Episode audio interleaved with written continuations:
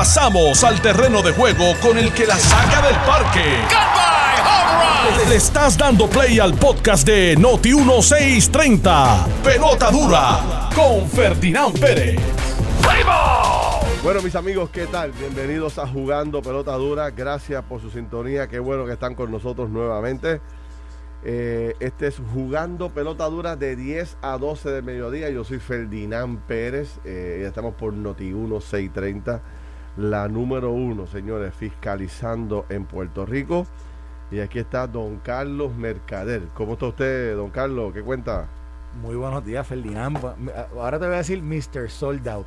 Te voy a decir Ferdinand Pérez, Mr. Sold Out. Buenos días a ti. Buenos días también a toda la radio audiencia. Y también todos los que están con nosotros día a día a través del Facebook Live de Jugando Pelota Dura y de Noti 1630. Este es su mejor programa de radio de 10 a 12, Pelota Dura. Ferdinand, sí, señor. Y qué pelota de noticias hay en el día de hoy. No, es un día interesante. Recuerde que usted puede formar parte de la conversación que vamos a estar teniendo hoy de múltiples formas, ya sea escuchando Noti1, también por las plataformas digitales. Se conecta con nosotros, ya es famosa esta plataforma donde, bueno, pues cientos de personas se conectan todos los días y debaten con nosotros. Ayer hubo tremendo debate con, ¿cómo era que se llama la señora? Doña Estrella. Doña Estrella.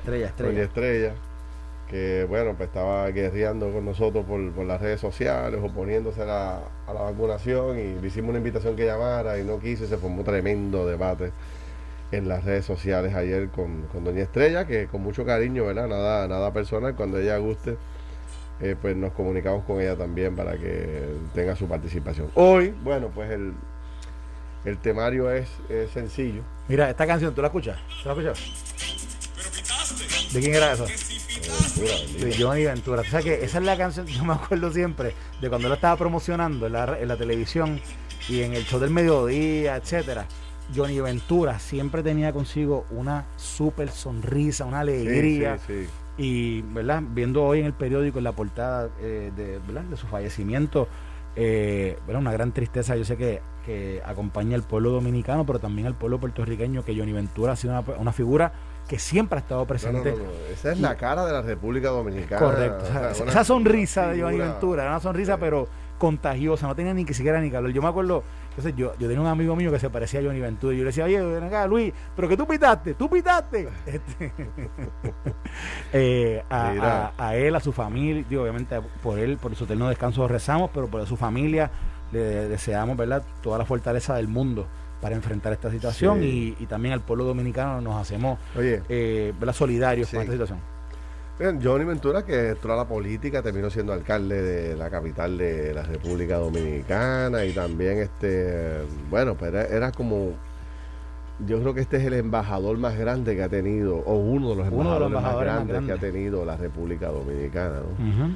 Y a través de la música de merengue del mundo. Este está en los primeros 3 del mundo, tú sabes, los primeros 5 del mundo. O sea, con una figura, tenía un sabor, tú sabes, de mirarlo nada más, el hombre... Es que tú mirabas, Johnny Ventura era un hombre que irradiaba, sí, alegría. Y los shows, digo, yo nunca pude ir a un show de él, pero los shows que se veían eran un espectáculo, uh-huh, ¿sabes? No, tú salías sin piernas de allí, porque son merengazos, duraban media hora cada uno, tú sabes. Y un hombre con una conciencia social muy fuerte, una conciencia espiritual muy fuerte. Sí. O sea, esto era un hombre bien, bien interesante, que llenaba de vida, donde quiera que estuviese. Oye, y estaba precisamente lleno de vida. O sea, uh-huh, hasta los otros días tuvo un concierto, no hace mucho, o sea, estuvo un concierto de las primeras, si no me equivoco, de las primeras aperturas que se dieron en actividades y todo, fue un concierto de Johnny Ventura. ¿Tú sabes que en la República? Su último show en Puerto Rico fue en el 2019 en el Centro de Convenciones de Puerto Rico. Ajá. Y tú sabes, siempre su fanaticada fiel estuvo ahí con él. Sí. Él siempre venía a Puerto Rico, Y siempre, fíjate, cuando venía a Puerto Rico, él se reunía con la comunidad dominicana, pero también él tiene un impacto, incluso aquí, yo diría, hasta en la parte política, porque era un hombre, ¿verdad? Como tú dijiste ahorita, estuvo envuelto en el proceso político en República Dominicana, y nada, es un hombre que yo estoy seguro que marcó la vida de mucha de nuestra audiencia. Esos años 80, 90, hombre, un impacto fuerte. Hoy de verdad hay duelo nacional en la República Dominicana, porque esta es una figura, y que entonces su muerte es sorpresiva. Sí. O sea, no estaba enfermo.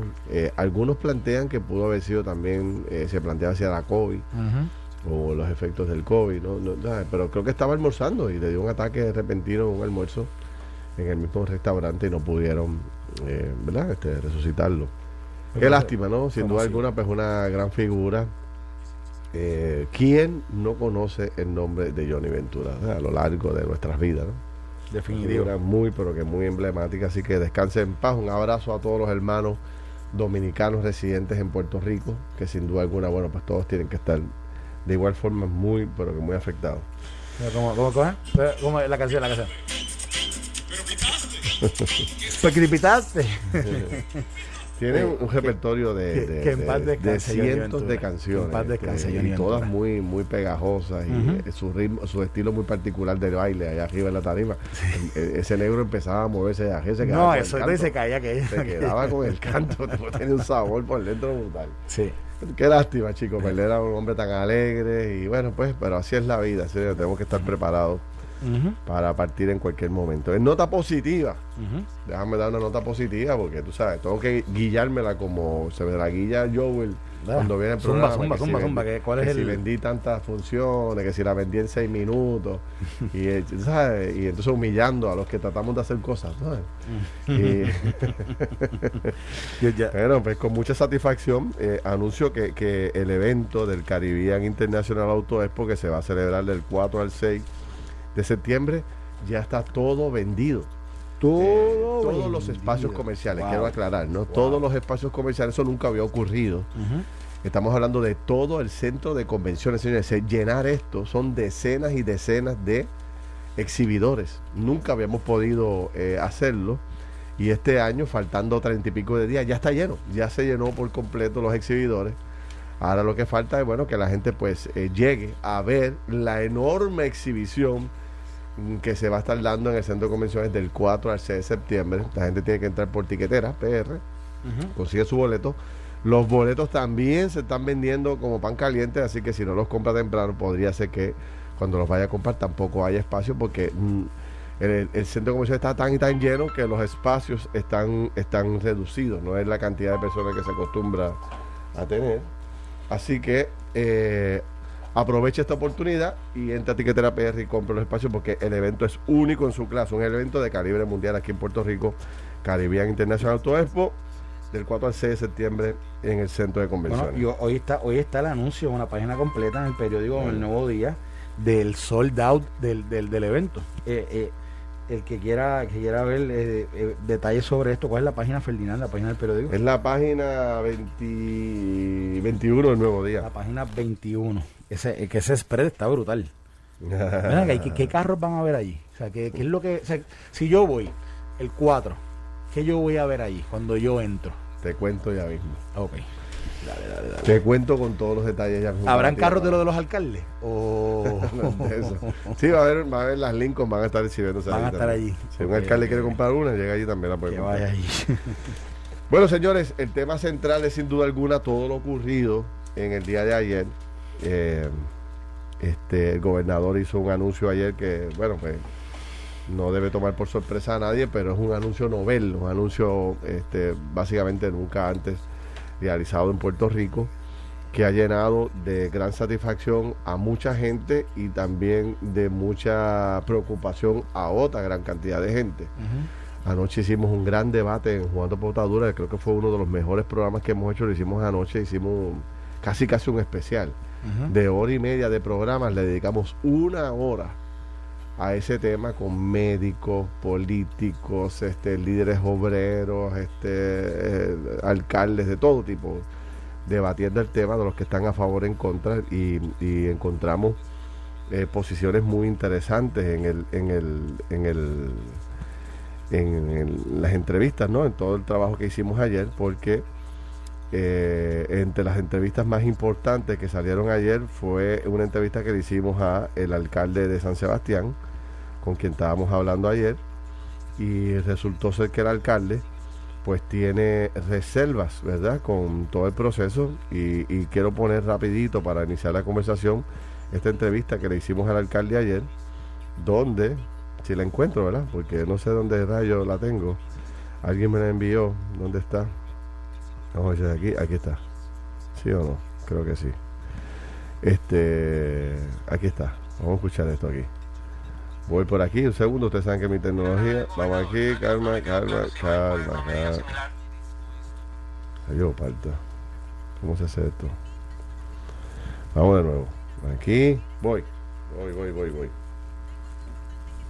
Alcalde, ¿va a imponer una medida similar a la del gobernador? No me quedó claro si va a imponer una medida similar a la del gobernador. ¿Va a exigir que sus empleados...? Nunca en mi vida lo haría. Yo no puedo atentar contra la libertad del ser humano a escoger. Y más aún cuando los datos que tú tienes a la mano básicamente están en forma de compilación de data de esta vacuna. Pero yo coartar el derecho a un ser humano a vacunarse o no vacunarse. Cada ser humano tiene la libertad de escoger si se vacuna o no se vacuna. En este momento yo creo que el alcalde es un gran ejemplo de lo que pasa en Puerto Rico con respecto a la falta de educación en esta vacuna. Si tú me dices a mí que la vacuna es gratis, que es voluntaria, que los problemas que te da es simplemente que te duele un brazo y en la segunda dosis te puede dar como un flu, pero las complicaciones de no tenerlo llega a la muerte, yo creo que eso básicamente indica cómo te tienes que proteger. A la misma vez estamos en una pandemia de los no vacunados, pero afectando también los vacunados, en donde en los Estados Unidos hay 5.000 personas que tienen COVID después de haberse vacunado con la segunda. Sin embargo, ninguno de ellos ha muerto. La pueden transmitir al que está al lado, pero ninguno de ellos ha muerto. Por tal razón, entonces, todo el mundo, cuando tenga la información adecuada de su libre albedrío, sin ninguna gente empujándolo de un lado o del otro, mira lo que pasó en Mayagüez, pues básicamente darle la oportunidad de que se vacunen sin darle su propia opinión, porque básicamente la mala información es tan mala como la falta de la vacuna. Wow. Y se ha encontrado que básicamente cuando la gente se va a las redes porque no sabe lo que verdaderamente es la vacuna, sus complicaciones, es cuando viene esta mala información y se repite como un eco, bueno. Y entonces la gente no se vacuna porque aquel lo dijo y aquel sabe menos que la ciencia. Bueno, eso fue parte del debate entre el alcalde de San Sebastián ayer y la doctora Antonia Coelho. Estuvo caliente. Que la estuvo fuerte. El alcalde anoche, o sea, se negó a decir si se había vacunado o no. Dijo que no quiso decir si creía en la vacunación. Dijo que él tenía el proceso de vacunación abierto y que estaba vacunando a la gente, pero él en su plano personal tampoco me quiso decir si les recomendaba a la gente que se vacunara. O sea, como te digo, en palabras sencillas, el alcalde nos dijo que no se había vacunado y que no cree en la vacunación. Y fue muy, pero que muy fuerte en el planteamiento de que él jamás le obligaría a un empleado. Ahora, jamás haría lo que hizo Pierluisi. Fíjate, pero curioso que cuando salen hoy los datos de los municipios que más avanzados están en el proceso de vacunación, San Sebastián aparece en número 1, 2, 3, 5, número 5 en Puerto Rico. En San Sebastián el 65.7% de las personas con posibilidad de ser vacunados se han vacunado. El 65.7%. Así que pues, obviamente parece que no es por el trabajo del alcalde, sino es por el trabajo de las otras agencias, porque el alcalde parece que no ha estado necesariamente motivando la vacunación. Pues ese fue parte del debate que se dio ayer. La doctora Coelho, pues ya tuviste lo que dice, que ese es el problema de la falta de información, de la gente que no se educa adecuadamente, que se pasa buscando la información en las redes sociales en vez de ir a las fuentes correctas como los científicos, ¿no? Que están... Uh-huh. Bueno, pero el gobernador, en términos generales, Carlos, ayer anunció que... desde el 16 de agosto en adelante... Exactamente. Todo empleado gubernamental tiene que vacunarse. Va a ser un requisito la vacunación para todo empleado gubernamental. Entonces yo escuchaba en la discusión, Ferdinand, que decían, pero es que tienen que extenderlo a todo, a la empresa privada, etcétera. A medida que he visto la discusión darse y desarrollarse posterior al anuncio del gobernador, me he dado cuenta, Ferdinand, que hay ya muchas empresas en Puerto Rico que no necesariamente lo han anunciado en comunicado, en nada por el estilo, pero que ya internamente estaban exigiendo a sus empleados estar vacunados, ¿verdad? Y estaban trabajando también con este mismo proceso de si hay alguna excepción especial, ¿verdad? De algún empleado que tuviese alguna situación, pues ellos lo trabajaban individualmente, pero que por lo general a todos sus empleados le estaban pidiendo la vacuna. Entonces, la pregunta, ¿verdad? Surge la pregunta de si en ese sentido la empresa privada debería ser algo que cada empresa lo trabaje, o si debería también venir un mandato del gobierno también para que todas las empresas le pidan a sus empleados que se vacunen. Ayer sale la nota también de que en Google, la compañía de tecnología posiblemente la más grande del mundo, uh-huh, ha hecho requisito para todos sus empleados que para volver al lugar de trabajo, para volver a sus oficinas, tienen que estar vacunados. Sí. Así que yo creo que esto se va a convertir en algo que vamos a seguir viendo, se va a incrementar. Es correcto. Y posiblemente empresas que ya lo estaban haciendo, quizás hasta lo anuncien, ¿verdad? Uh-huh. Para hacer ese llamamiento quizás un poquito más amplio a todos aquellos que todavía no lo estén implementando, para que también lo implementen en sus oficinas. Yo recibí ayer, estoy buscando una de aquí, de fotos de, por ejemplo, esta que tengo aquí, dice, recibirá solo comensales vacunados. O sea, en los restaurantes, hay algunos restaurantes en Puerto Rico que ya están poniendo,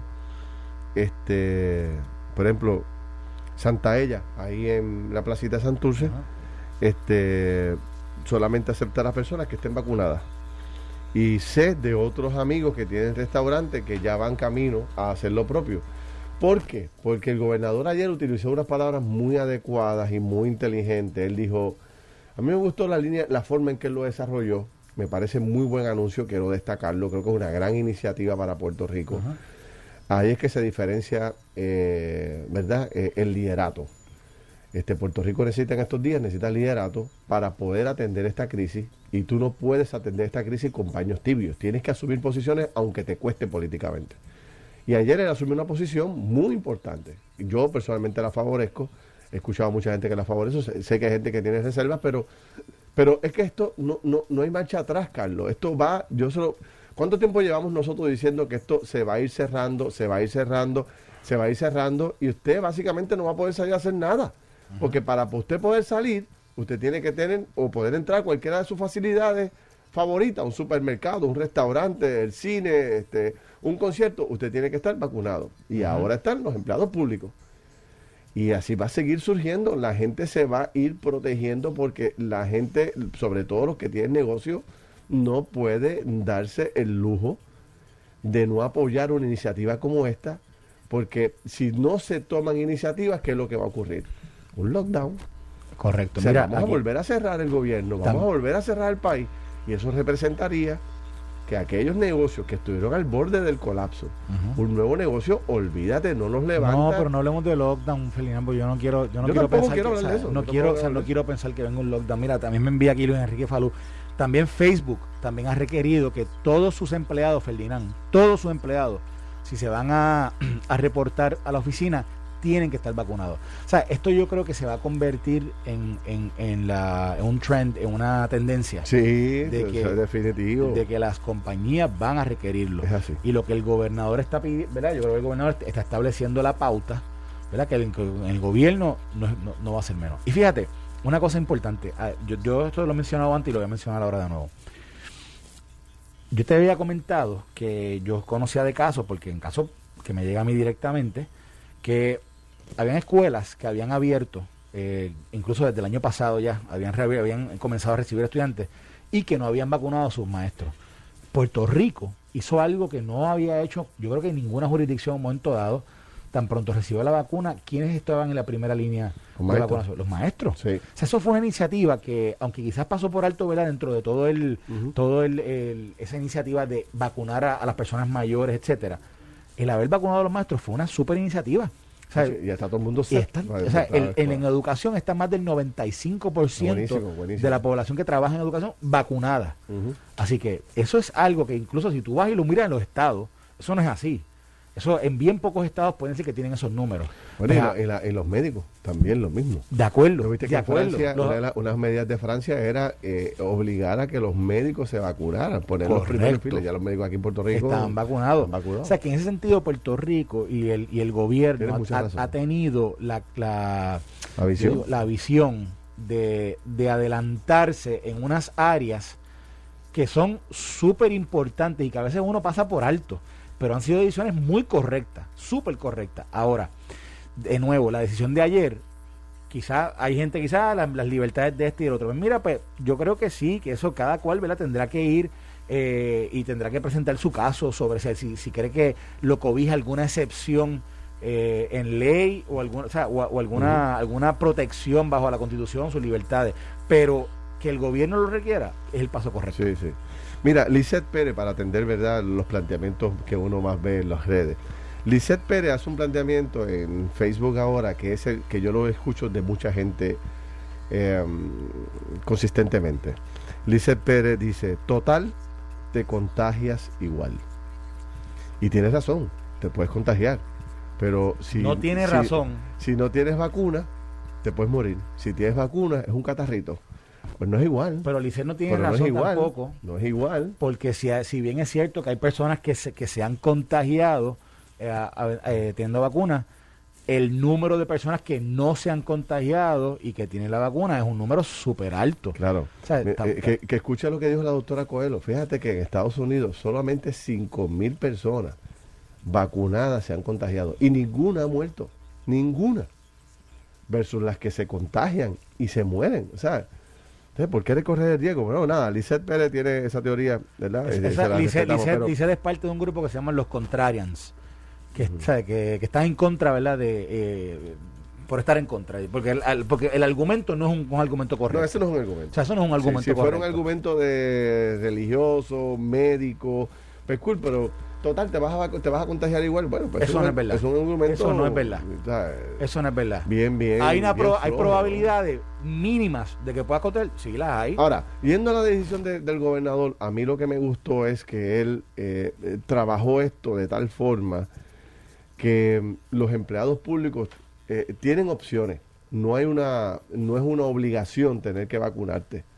Pero si tú quieres trabajar en el gobierno o quieres continuar trabajando en el gobierno, tienes múltiples alternativas. O te vacunas, y si no te vacunas, tienes que presentar un certificado negativo de prueba de COVID, que ya está por los 40, 60, $80 semanal para poder entrar los lunes al trabajo.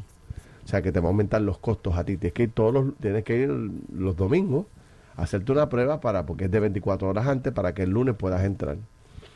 Y si no la presentas, entonces te tienes que ir a agotar tus días de enfermedad y de vacaciones. Agotar todos los días de enfermedad y de vacaciones. Y si no los agotas, pues entonces te quedas fuera del gobierno. No cobras, no puedes trabajar. Uh-huh. O sea, pero no te cerró la puerta inmediatamente, te dio alternativa. Ah, tú no te quieres vacunar, por la que sea. Ah, yo no me voy a vacunar porque tengo creencias religiosas. Ah, pues tráigame una declaración jurada del pastor en la iglesia en la que usted participa, se congrega, para que ese pastor nos certifique a nosotros que por las razones religiosas X, Y, Z, que todavía yo no las conozco, y vamos a ver si hablamos con el pastor Fon o alguien que nos pueda orientar de qué religión impide que usted se vacune, ¿verdad? Uh-huh. Y qué pastor podría hacer una declaración jurada para evitar que usted no se vacune, eso hay que verlo. O de lo contrario, si usted tiene una condición médica, tráigame la condición médica certificada por el doctor de cabecera. Si eso ocurre, pues usted queda exento de ese proceso. Si no, tiene que cumplir con las otras. Hay más. Venimos con eso rápido. Eso nos va bien. Estás escuchando el podcast de Pelota Dura, en Noti 1 con Ferdinand Pérez.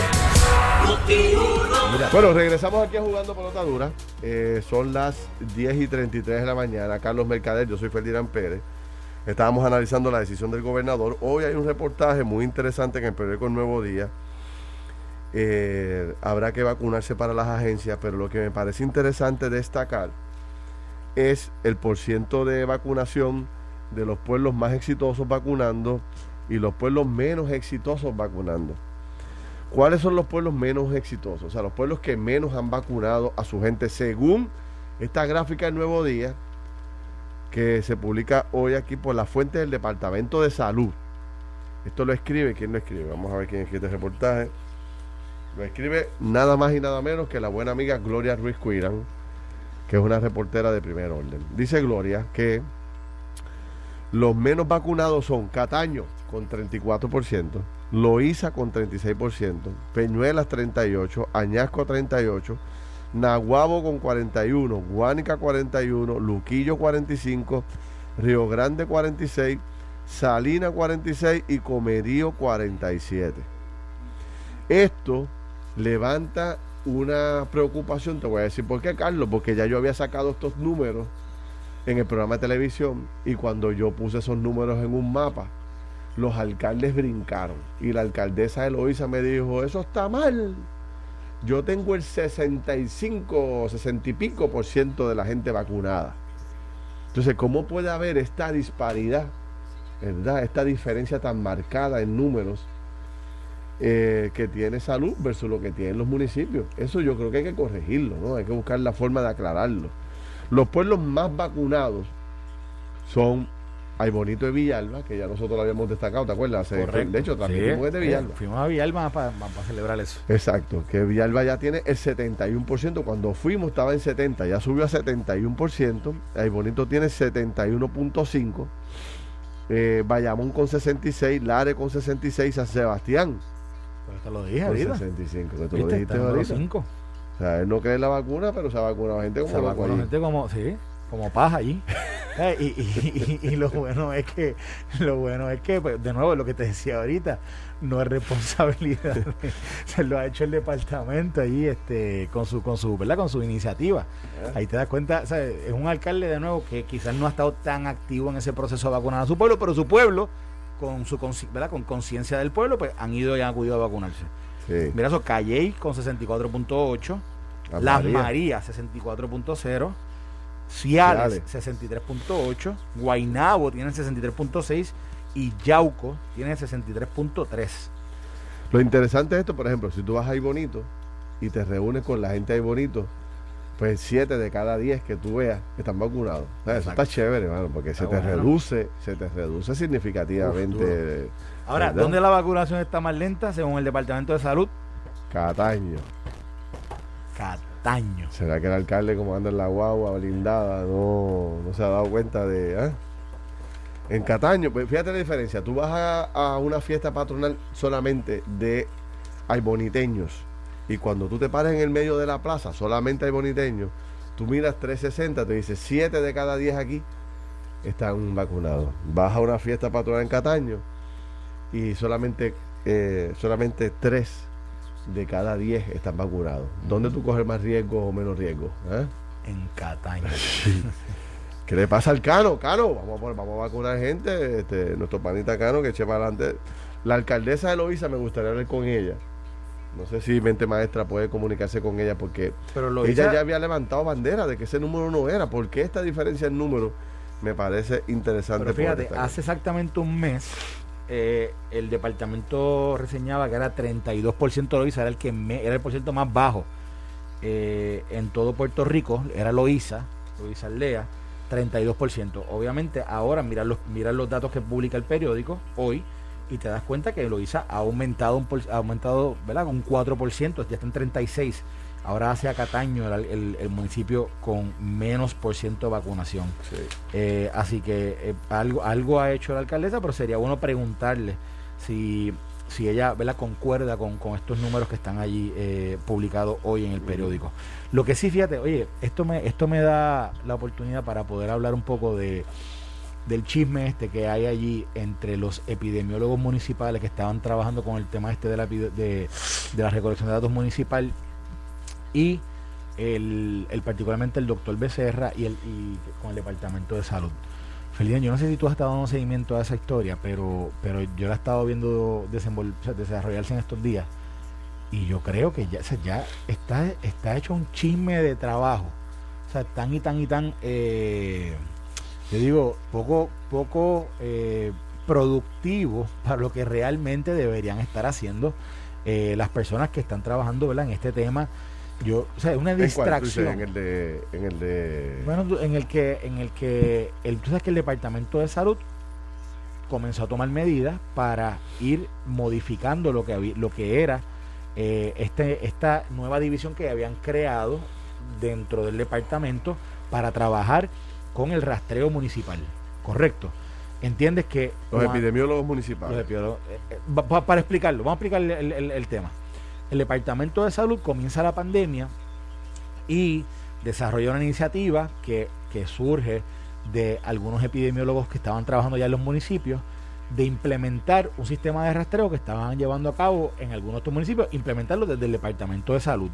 Y copian, ¿verdad? Y traen consigo a la epidemióloga de Villalba, a Fabiola Cruz, sí, para que establezca su, ¿verdad?, lo que ella ya había montado en Villalba, para que lo pueda llevar a cabo e implementarlo desde el Departamento de Salud de una forma centralizada con todos los municipios.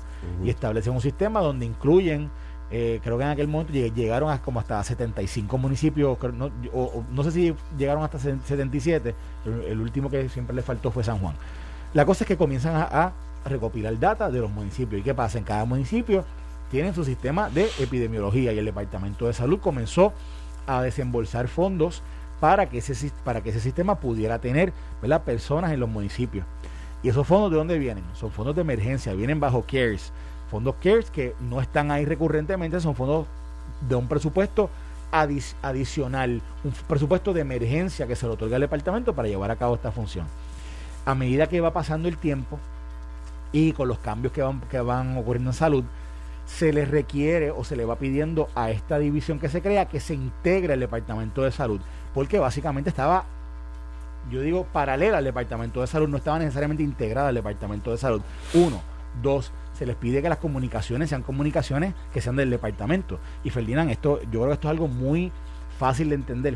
Cuando tú eras en tu oficina, ¿quién habla por Ferdinand Pérez? ¿Quién habla por Jugando Pelota Dura? ¿Quién habla por Jugando Pelota Dura? Habla Ferdinand Pérez o a quien tú autorices. Pues lo mismo en el Departamento de Salud, ¿quién habla por el Departamento de Salud? O el secretario o la persona autorizada para hacerlo. Pero cuando tú eres empleado de un sistema, tú sabes que hay una línea de comando y hay una línea de cómo es que se establece la comunicación. Y aparentemente, en esta división que habían creado aparte con estos fondos de emergencia, había una tendencia a comunicar, ¿verdad?, lo que ellos entendían que debían comunicar sin necesariamente pasar por todo el proceso de salud. Aparte de eso, tenían epidemiólogos que hoy día están en las redes hablando, que ni siquiera vivían en Puerto Rico. Estaban llenando unos informes, estaban poniendo información en un sistema que desde Nueva York, no estaban aquí ni siquiera en Puerto Rico. Entonces, ese grupo que va básicamente transformándose y busca ser integrado dentro de lo que es la estructura normal corriente que lleva el Departamento de Salud, comienzan a surgir estas ronchas. No les gusta trabajar bajo los epidemiólogos del departamento, etcétera. ¿Pero a quién le pertenece el sistema? ¿A los municipios o...? Bueno, si el departamento de salud te contrató para que tú lo establecieras con el departamento de salud. ¿Es un empleado del municipio o es un empleado del departamento de salud? Departamento de salud. Bueno, viene de fondos que el departamento de salud te está dando. Okay. Son 50 y pico de millones de dólares que con fondos CARES que del salud está dando para que eso lo pueda hacer. Para contratar a los epidemiólogos municipales. Sí. ¿Qué pasa? El Departamento de Salud tiene epidemiólogos, el Departamento de Salud tiene demógrafos, el Departamento de Salud tiene estadísticos, que siempre están allí y que hacen una función que se debería complementar con lo que se estaba desarrollando con este tema de rastreo de los municipios. Pero aparentemente, de nuevo, surgen ronchas internas y bueno, ya hemos visto como todo esto ha desembocado una serie de insinuaciones de un lado y de otro. Al final del día, ¿cómo esto ayuda a que la información que salga del departamento, ¿verdad?, o la información que salga para el pueblo sea mejor? Yo no veo cómo ayuda. Yo no veo cómo salen 3 o 4 de estas personas que eran parte de este esfuerzo, que no son solamente ellos, era un esfuerzo mucho más grande, no solamente 3 personas. Cómo están 2 o 3 personas de momento, ¿verdad?, con estas insinuaciones que hacen, ya sea contra el doctor Becerra, ya sea contra el mismo departamento, etcétera. Yo no veo cómo ellos están abonando, cómo ellos están aportando que esto realmente sea un proceso, ¿verdad?, que pueda darle certeza al pueblo. Y yo lo que veo es que aquí hay unas personas que están dolidas porque en un momento se tomaron las decisiones sobre cómo era que se iba a mantener esa estructura a futuro, sabiendo y reconociendo, Ferdinand, que esos fondos de emergencia no iban a durar para siempre.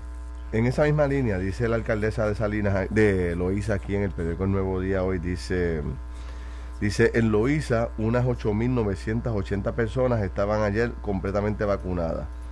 Esto es solo el 36% de la población, dice la alcaldesa. La alcaldesa Julia Nazario entiende que el número no es real porque faltan los datos de los 330, las clínicas 330 que han vacunado a miles de personas también. Sí.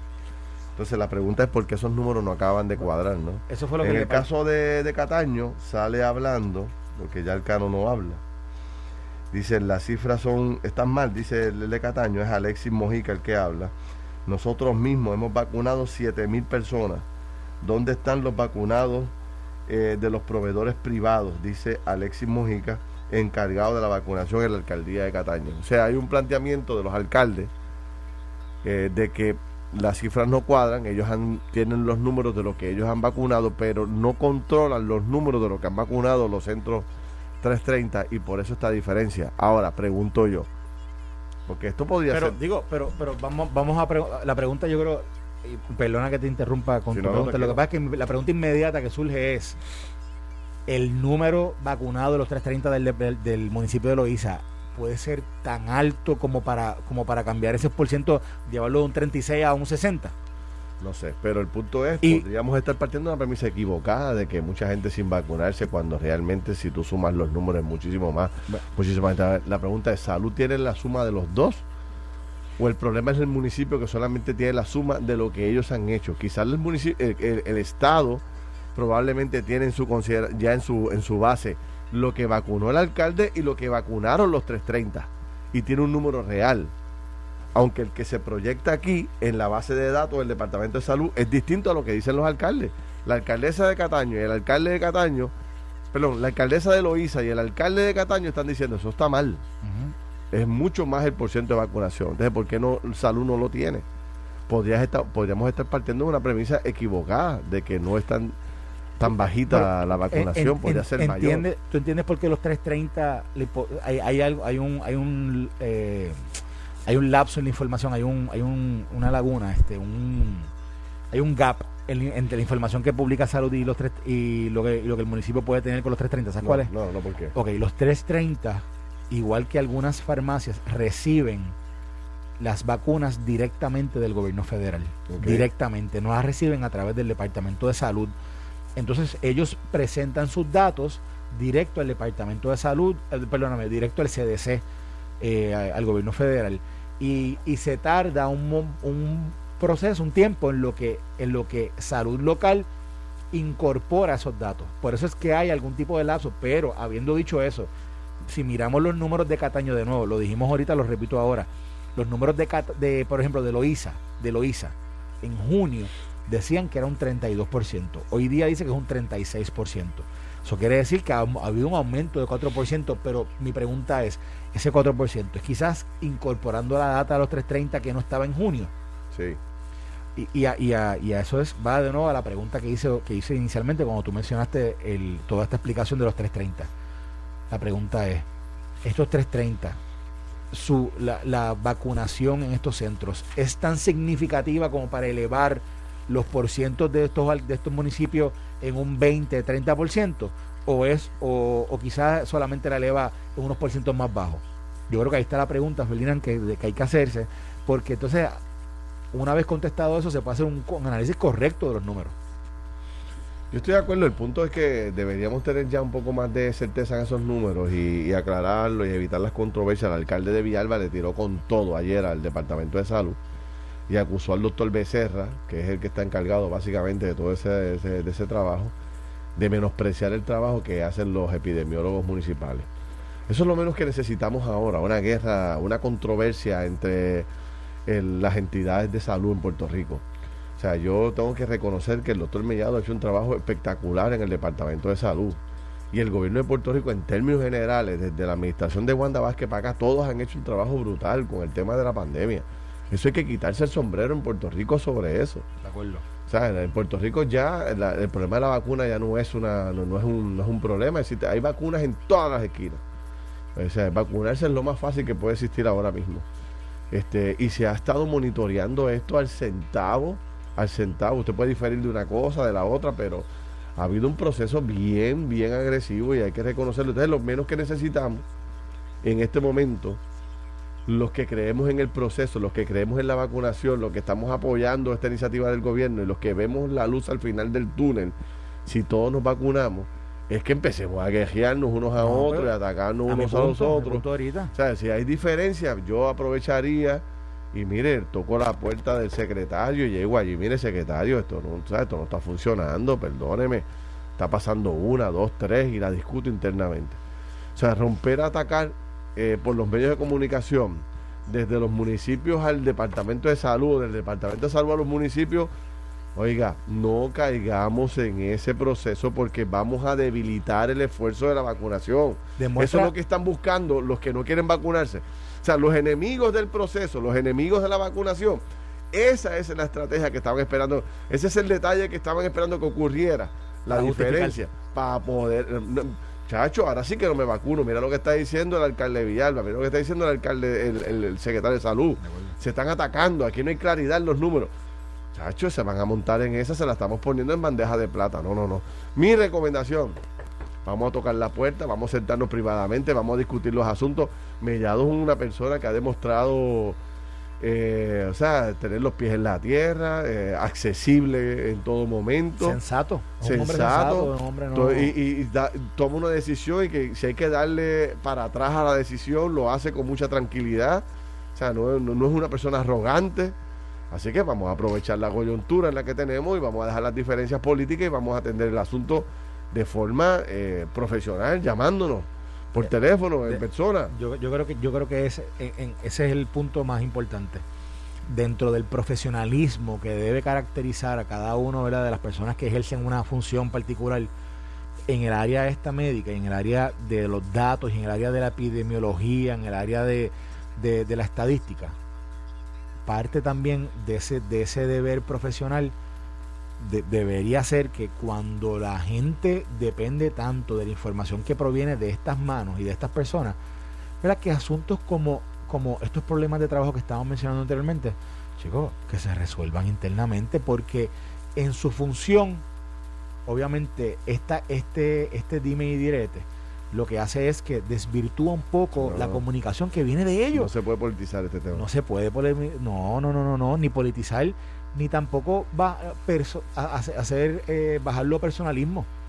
O sea, esto pareciera un personalismo de unas personas contra otras personas que trabajan en lo mismo. Uh-huh. Y trabajan en un tema que es súper importante, Ferdinand, para ti, para mí y para toda la población, que es el manejo de la información, de los datos. Entonces yo digo, sí. ¿Por qué, de nuevo, llevarnos esta pelea a Twitter o llevarnos esta pelea a Facebook o a carta? ¿Cómo eso abona a que haya una buena comunicación de la información que está recopilando estas personas para proveerlas a nosotros diariamente? La verdad es que será un error grave. Sería lo peor que nos puede pasar, que después que vamos bien encaminados, que vamos por un buen paso, o sea, con todo este esfuerzo, el gobernador estaba diciendo que las medidas que tomaron ayer va a provocar que de aquí al 10 de agosto haya 27,000 empleados públicos vacunados, que no están o sea, personas que no se han vacunado hoy, que deberían vacunarse si quieren regresar a trabajar. Y los otros esfuerzos que se están haciendo, ahora se está planificando ir casa por casa, ir a los campos más remotos. Bueno, pues eso va a producir otras miles de personas más y sigamos creciendo a nivel de que por lo menos lleguemos a un 80% de las personas vacunadas. Ese otro 20%, bueno, pues que se quede en el grupo que médicamente no puede, ¿no?, vacunarse. Pero los demás, o sea, que están por ahí con teorías científicas sin ningún tipo de evidencia, pues mire, eso son pamplinas. Tú sabes, eso usted tendrá que escoger la persona, que escoja. Me quedo en casa, no salgo, o me vacuno y acepto las regulaciones, ¿verdad?, que me están... y tengo la libertad que estoy buscando para ir a todos los sitios. Eso se va a complicar, se va a extender, el gobierno va a seguir apretando, lo venimos diciendo desde hace rato, este es el primer paso. Y yo te aseguro a ti que la inmensa mayoría de los puertorriqueños está a favor. Ayer nosotros hicimos varios sondeos con la Cámara de Jugando Pelota Dura por diferentes sectores, y en todos sitios, todo el mundo, claro que hay que vacunarse, todo el mundo, ¿sabes? Porque pues se sigue muriendo gente, lamentablemente. Esto fue el podcast de Noti 1630, Pelota Dura con Ferdinand Pérez. Dale play a tu podcast favorito a través de Apple Podcasts, Spotify, Google Podcasts, Stitcher y Notiuno.com.